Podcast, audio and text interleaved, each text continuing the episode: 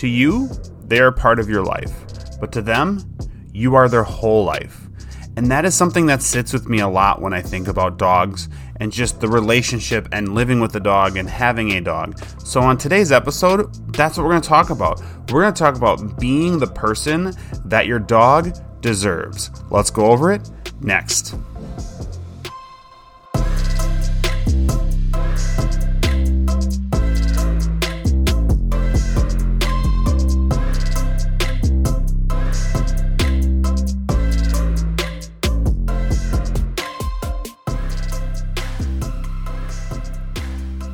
All right, welcome to this week's Learn, Laugh, Bark podcast episode. I am your host, Jake from OnDogTrainingAcademy.com. Uh, if you're watching us on YouTube, thank you. I appreciate it. If you want to like and subscribe to our channel, that would be awesome. We're small, but we're trying to grow and get a lot of knowledge out there. So, you commenting on our, our on our podcast or on, in YouTube, you liking, subscribing, this all helps get the word out, and we'd really appreciate it. If you're listening to us on uh, any other podcast uh, platform, thank you guys. We really appreciate it. And like I mentioned, I'm from OnDogTrainingAcademy.com, and there you can go on. We have some courses. We do one-on-one virtual training. Um, and we also are doing uh, some webinars. We have a new webinar coming out soon that's going to be about socializing, and it's a live webinar where you can actually ask questions and stuff. So you can check all, all that out on ondogtrainingacademy.com. So, like I mentioned at the very beginning, um, the topic for today is going to be being the person that your dog deserves. This, to me, I think is so incredibly important. Um, not only, I mean, it seems obvious, like, yeah, we want to be good to our dogs and all this stuff, but I just, when I deal with people uh, regularly, I'm finding areas that, that they're kind of failing or, or lacking in. And so I just kind of put a, a short list together, and I just want you to kind of think about this stuff when it comes to to kind of being that person for your dog you know, uh, if you're listening to this, the chances are you absolutely love dogs like I do. Um, and and maybe some of this won't be as much of a surprise. Um, but this is why we always tell you to share these episodes because maybe this doesn't pertain to you, but maybe this can help somebody else out who maybe is getting a dog, thinking about getting a dog, has a dog, needs help, whatever. Um, so these are just a few things that I just jotted down that I want to have you guys consider. The first one is researching the breed before you get it. I think this is so important and it is so overlooked. It sounds easy, right? You're like, well, yeah, I'm going to research a breed I'm going to get. The problem that we see way too often is that people don't look at the breed as in, is this a good fit for me? They look in the breed and go, is this a dog I want? So you could say, well, I want a dog who's going to guard the house, or I want a I want a, a dog that's going to be a little more like lazy, or I want to get a dog that's super friendly, you know, whatever. And and those are all things that are fine. The problem is is that when you're doing your research, you don't want to base it off of just one thing. You need to look at your lifestyle as a whole. What is your lifestyle like? And how is that dog going to fit into it? I mean, yeah, we're going to mold our lifestyles to a degree to incorporate our dog, but at the same time, if you're living in an apartment and you're on like the eighth floor, the last thing you want to do is to go get like a St. Bernard or, or, this giant breed or even a, a dog that's got high energy. I mean, you could even go even like labs or, or pointers or something like that that just require a ton of energy um, or exercise, you know, and it's going to be tougher living in an apartment, you know? So you want to do the research. You want to make sure is this going to be the right fit? You also want to look at the trainability of these dogs. Yes, uh, so I'll take our own dog. He's a Belgian Malinois. Awesome dog. Love him. Super super smart. Now, would I would I tell a first-time dog owner to to get this dog? No. No, I would make sure, you know, if, if someone was looking to get a Malinois, I would want to make sure that they're in a, a relatively active house where the dog is going to have plenty of work have a job or at least be able to be exercised, maybe walking, hiking, playing, whatever. Um, making sure that they're they're good trainers or good um, with rules, and we'll talk about all those other things in a little bit. But I just you want to make sure it's the right fit. Don't get a dog because it's one you've dreamed about getting forever, because that just might not be a good fit for you at the time. You know, look at what your situation is. Are you working a lot?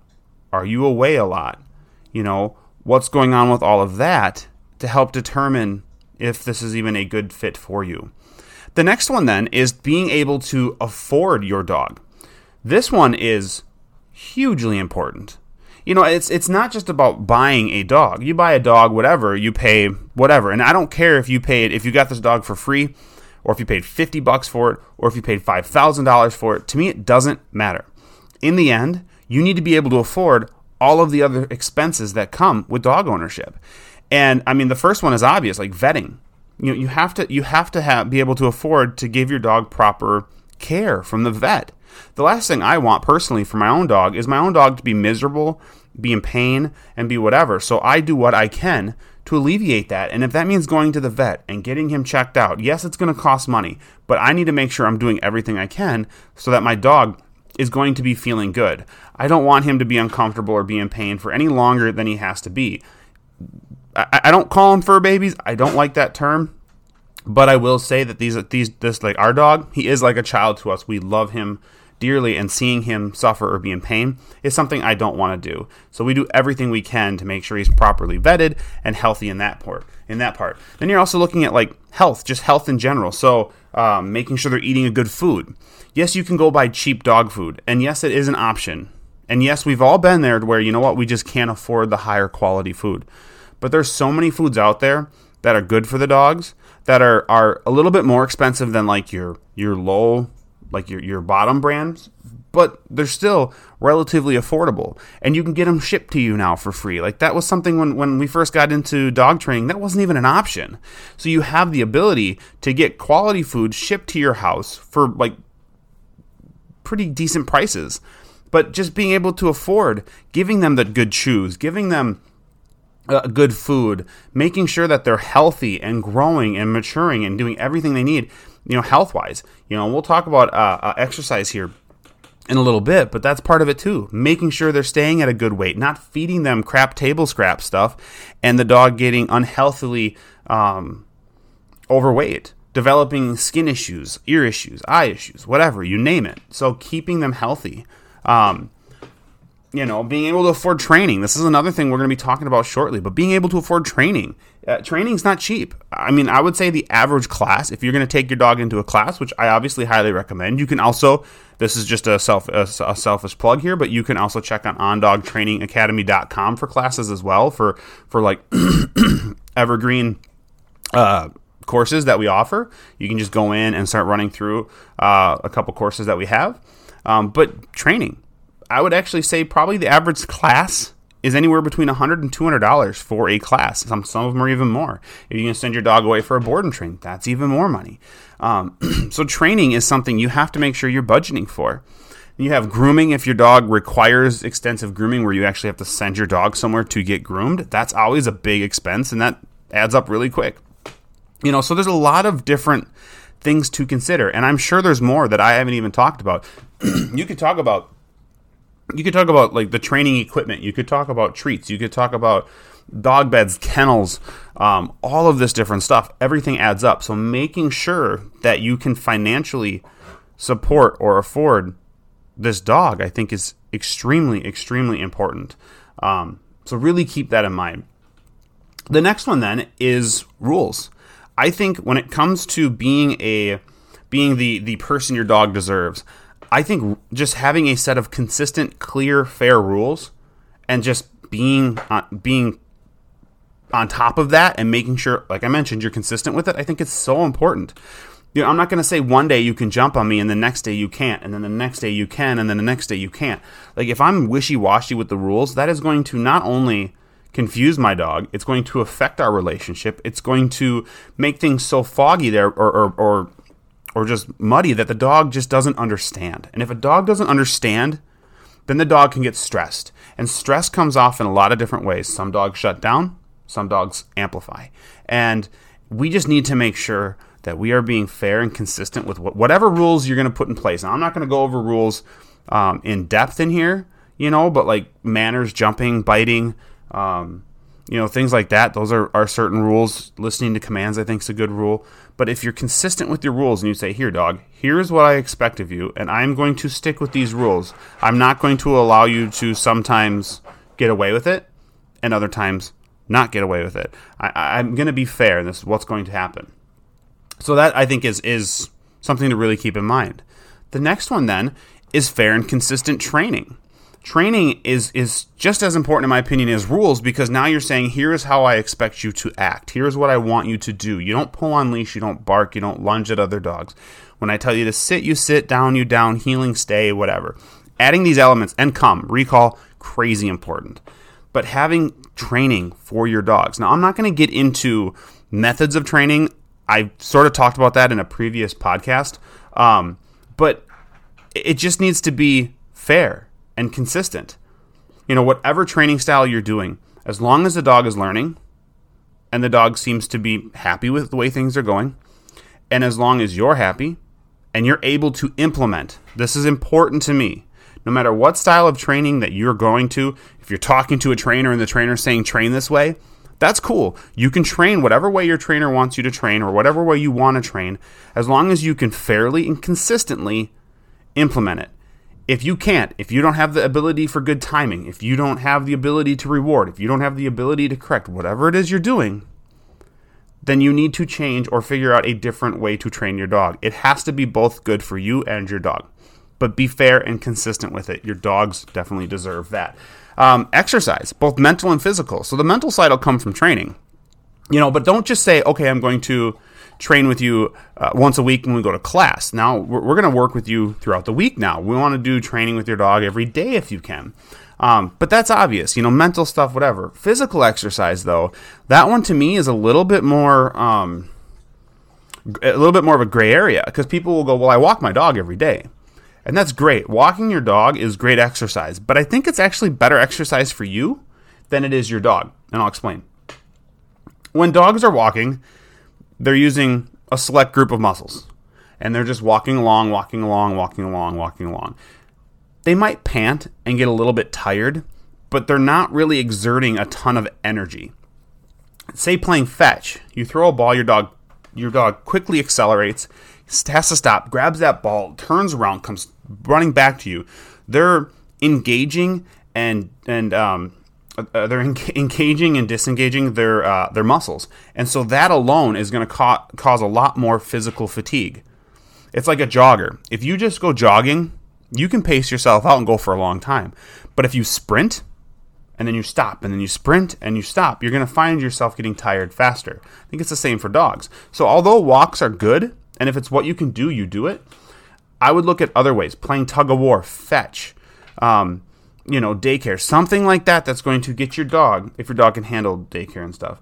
Um, I'm not a huge fan of dog parks, another whole nother topic for another day, but finding ways for your dog to expel that energy more so than just walking your dog. Because again, I think dogs can get on a good pace and they can go forever. And then, you know, I'll have people who, and I just talked to someone yesterday, I think it was, who was like, Yeah, I walk my dog, and when we come home, the dog seems more hyper than tired. Well, that's probably because it just doesn't really burn it off as well as as you would think. Um, not saying don't walk your dog. I think it's super it's super good for your dog to get out, see the world, and I think it's great. It's a great mental, probably more mental exercise than physical walking your dog. But so don't stop walking your dog. Just find other ways to also you know play with them, do fetch games, whatever, to get them to be a little more tired as well. The next one then is love and affection. So love and affection sounds simple, and it really is but sometimes I feel like, and this will kind of go into the next thing I talk about.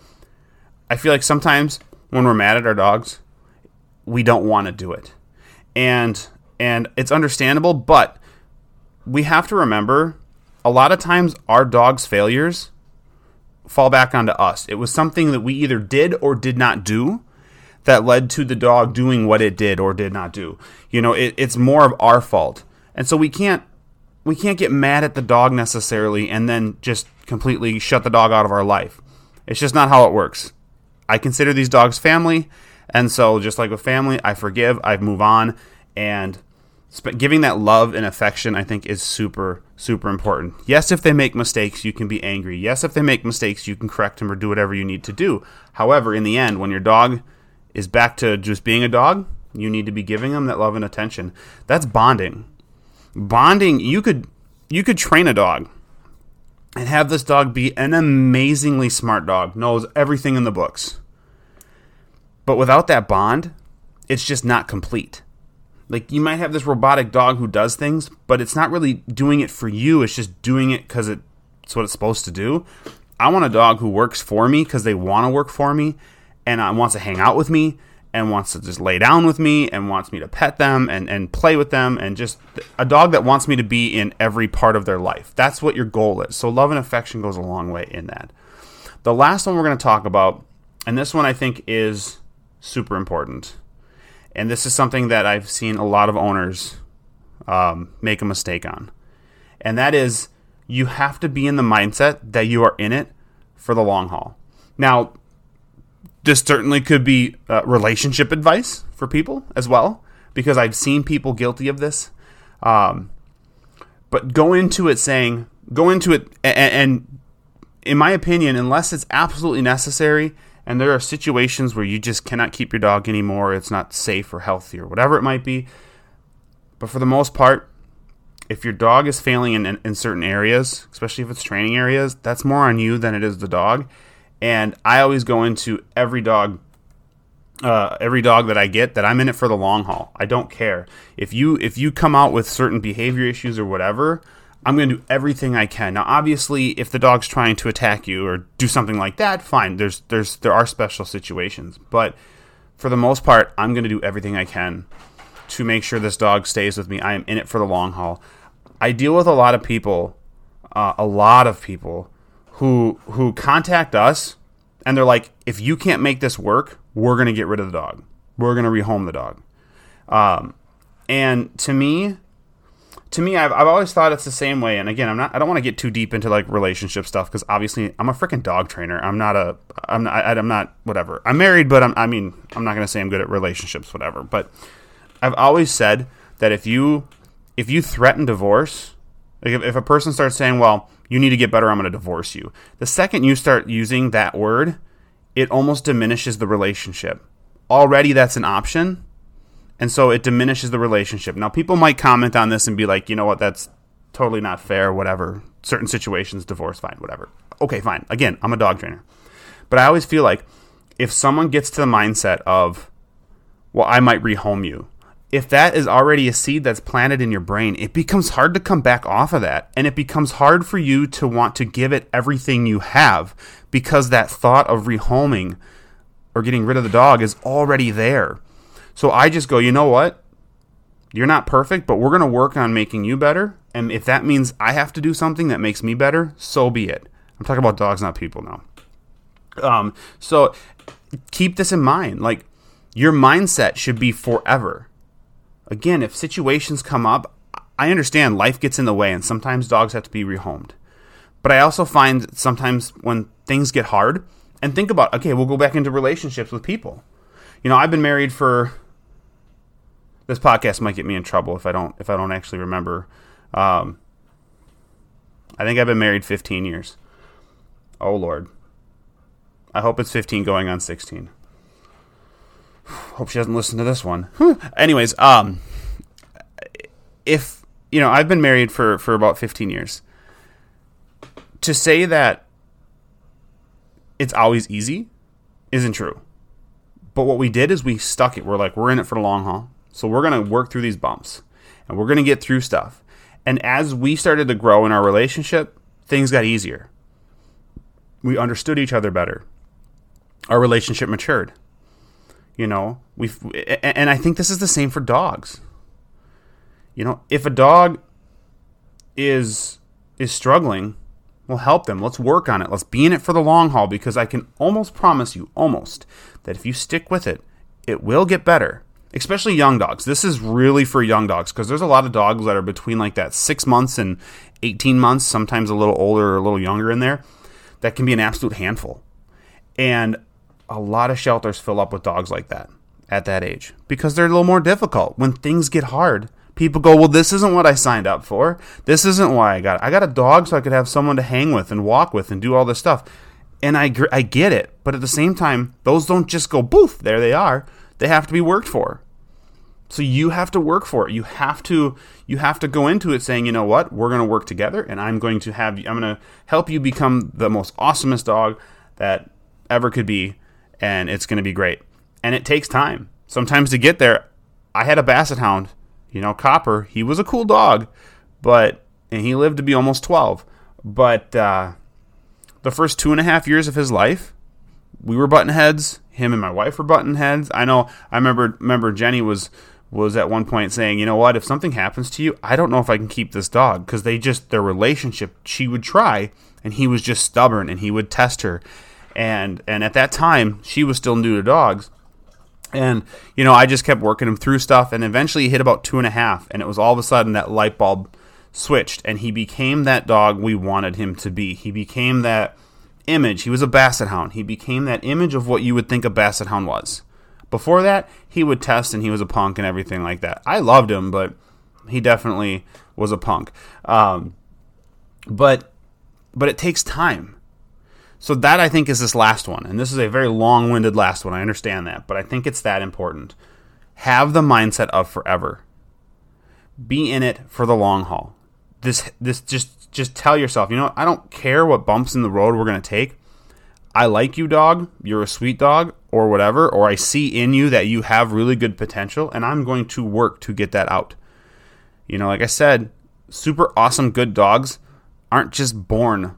You know, we need to help mold and shape and create them. I look at Luda, our dog, and I can see, easily see. Now, I think Luda is the coolest dog. I'm biased, I know, but I think he is like the coolest dog. I love that dog.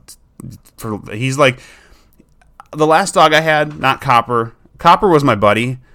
Cato the Malinois we had before him was like he was like a kid to me, and when he died, he died really young of cancer at like four and a half. It was devastating, but and I thought that was like my heart dog. But Luda has come in, and he's six now. But Luda has become like our heart dog. He is just everything that that we wanted him to be.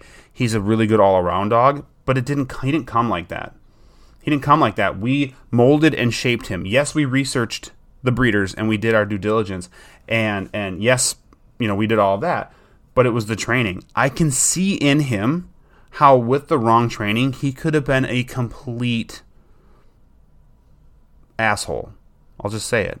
He could be a complete asshole. He could have been testy. He could have been he could have been a little sharp.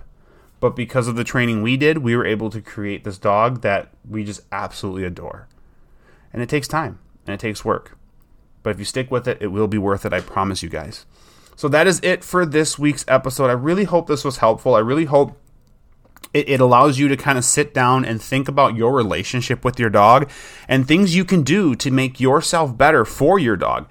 Um, it's not always about like, well, my dog doesn't listen. Well, my dog pulls on leash. Well, my dog is barking. It's like, well, what can we do as people to make this better? What can I do to help him? I need to be there for my dog. I need to figure out what I need to do to make this situation better. He's not going to make it better on his own, he or she. Your dog's not going to make it better on their own. Just magically go, okay, I guess I'll stop barking at people. We need to be there and coach them and help them. So, like I mentioned, guys, um, if, if, you liked this episode, give it a like. Uh, if, if, you like listening to this stuff, make, make sure you subscribe to our YouTube channel. Like I said, we're new. I think, honestly, we're at like nine subscribers right now. I'd sure love to be at 10. Let's hit those double digits and then let's hit triple digits and then build on and build on and build on. Let's get this thing going. Um, but thank you guys for listening this week. Thank you for listening on the podcast. Thank you for watching on YouTube, guys. And as always, we'll see you next week.